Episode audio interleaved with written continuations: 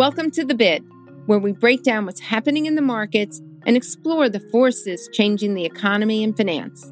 I'm your host, Anne Ackerley, head of BlackRock's Retirement Group. In this final episode of our retirement mini-series, Gargi Chaudhuri, head of iShares investment strategy and markets coverage, sits down with Matt Soifer, head of distribution for BlackRock's Retirement Group, to discuss what's happening in markets today, the road ahead, and the impact on retirement investors.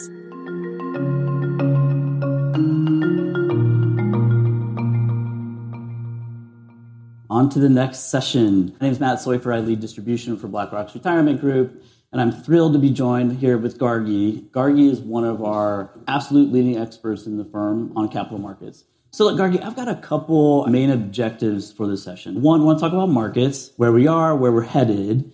Would love to talk about the kind of tie together between markets and the impact on the end investor. But at the end of the day, the portfolio it's owned by people.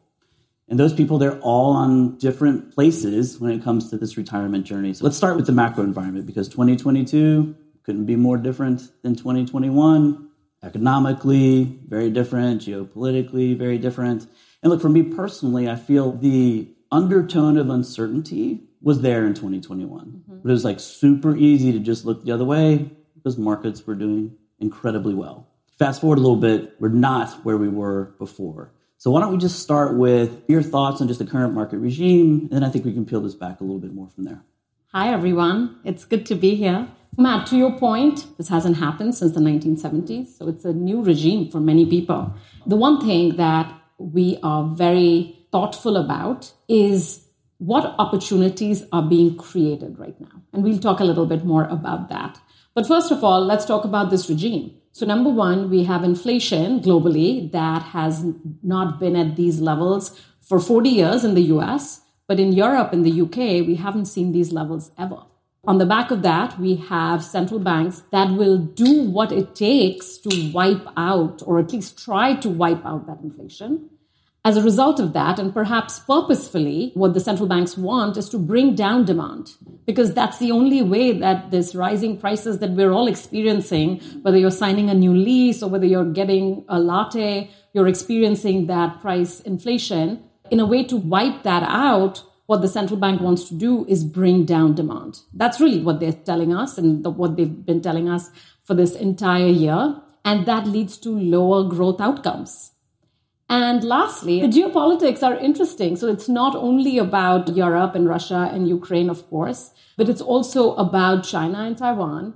So all of that means that we're in this new regime where perhaps what we've thought about in the past, where every single dip in the equity market needs to be bought, doesn't apply anymore. But I will also say, because I'm a pretty glass half full kind of person, that it's creating some incredible incredible opportunities, especially in the bond markets. I actually think there might be some more pain ahead because of the macro regime that we're in, but it's getting us to a place where a lot of the excesses are being taken out. The fact that we lived in a world where high yield bonds were trading 4% was not normal. The fact that European Central Bank had rates at minus 40 basis points for a decade was not normal. I think this normalcy is good and it creates opportunity. Excellent. If we're going to talk about end investors, like we have to talk about inflation. Now, this is something that probably hasn't been so acute. People haven't had to really address it. In my lifetime, average inflation, 2.2%. But we know how problematic inflation can be. And if you're in a situation, let's say someone has a $500,000 portfolio, 2% inflation, low returns, boom, a third of the portfolio is gone in 20 years quite easily. And so now we're staring you know, at a much higher hurdle. And if you're someone who's approaching retirement or in retirement, you're living off of a fixed income, inflation massively corrosive. There was a recent survey by Schwab. They found that 79% of participants reported changing their savings and their spending habits due to inflation pretty high number. And then on our own Read on Retirement survey, 87% of workers are worried about inflation. What I found really interesting was 40% of them said they had a strong understanding of the impact inflation has on their ability to save and to spend. So 40% to me, though, that's a pretty good number. So I want to get your take on what's driving inflation, how that might be changing, and maybe get your candid impression of is this going to be a little bit more bumpy? Okay, so every single aspect of your life is impacted by inflation, and investors may not know the ins and outs of inflation, but they're definitely feeling it.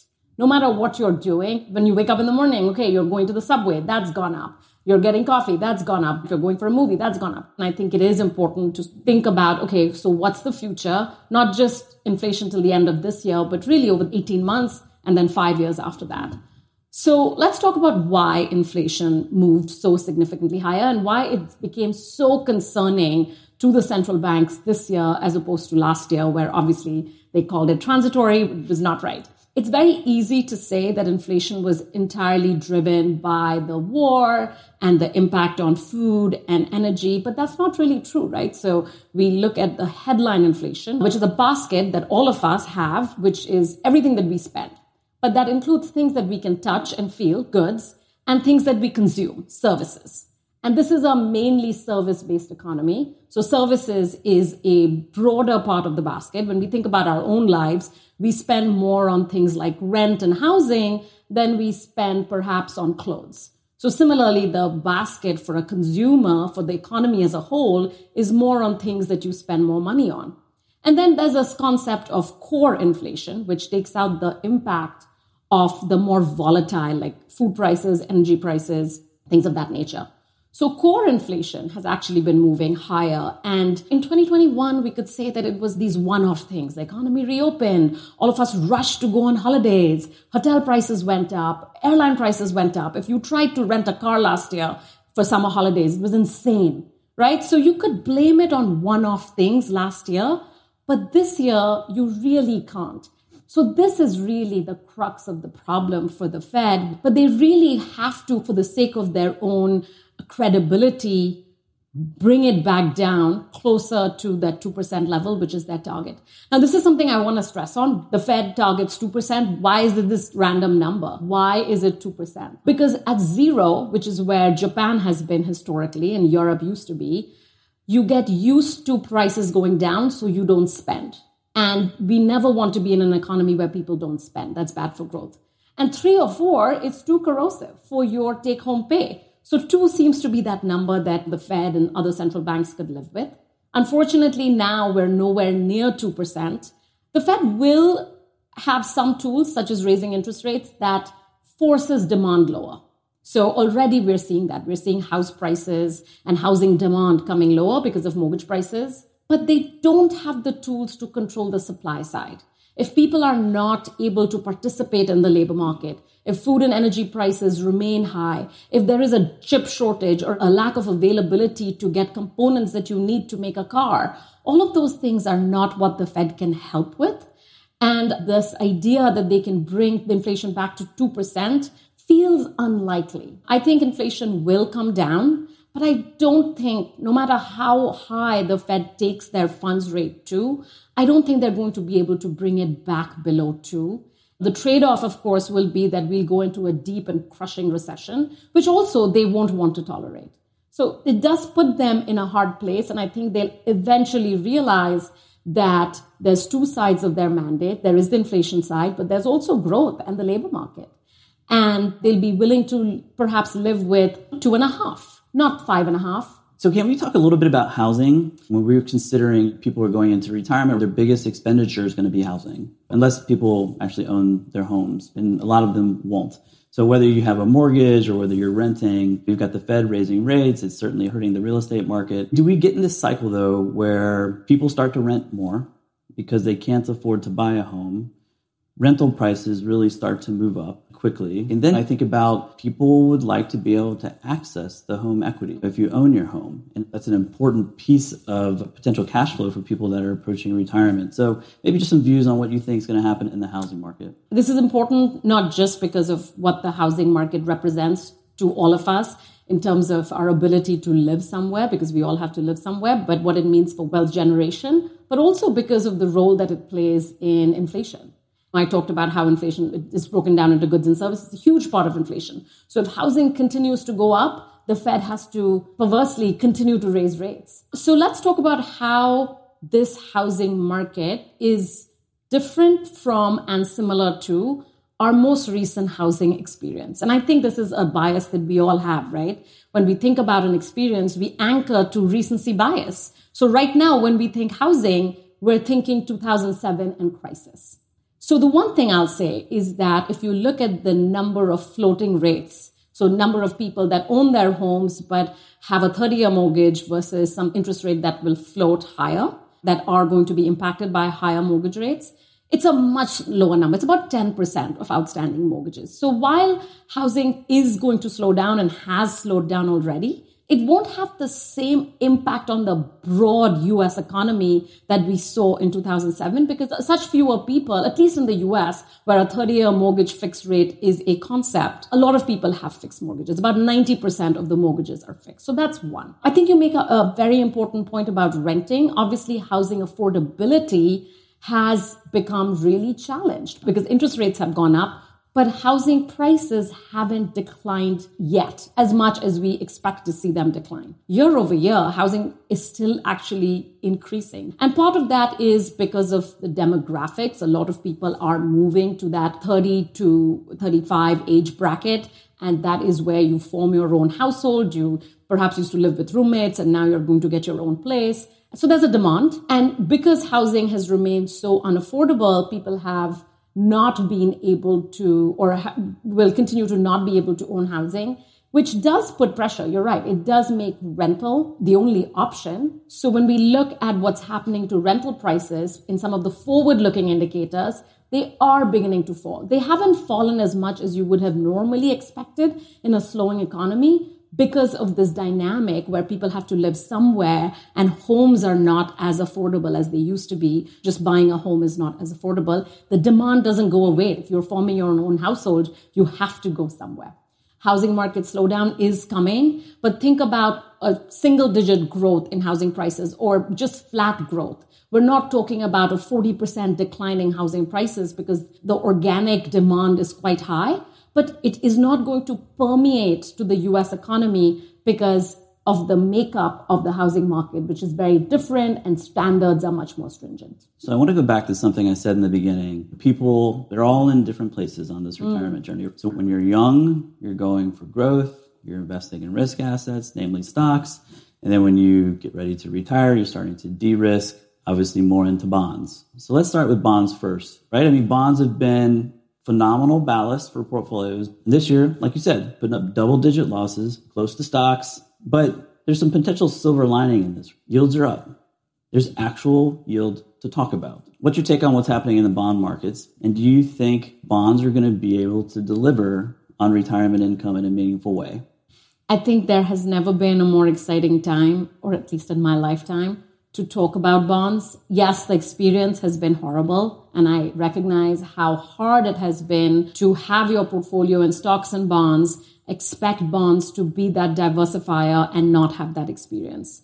But also, what we're getting now is if you're in one to three year investment grade credit, highest quality credit out there, where again, default rates are not going to pick up meaningfully because this isn't going to be a 2008 type recession. This is going to be a very Fed led recession, not a balance sheet recession. I think earning about 6% in investment grade in the front end, taking no interest rate risk whatsoever, or very little interest rate risk, about two years of interest rate risk, and earning close to 6% coupon that you can clip, the fixed part of fixed income and actually even the income part are both very attractive right now.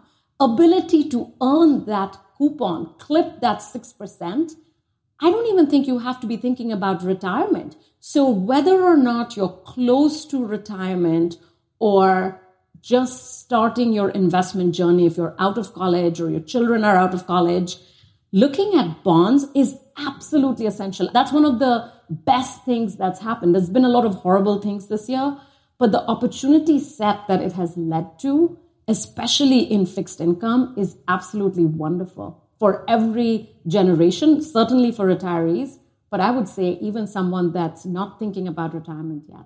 I want to get your take on stocks. So I was just looking at the number of over 5% rallies that we've had on the S&P 500 this year. There's been about 5 of those.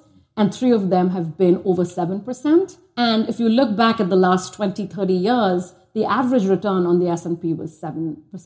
So if you're feeling older and more tired, it's because the markets have made you feel that way.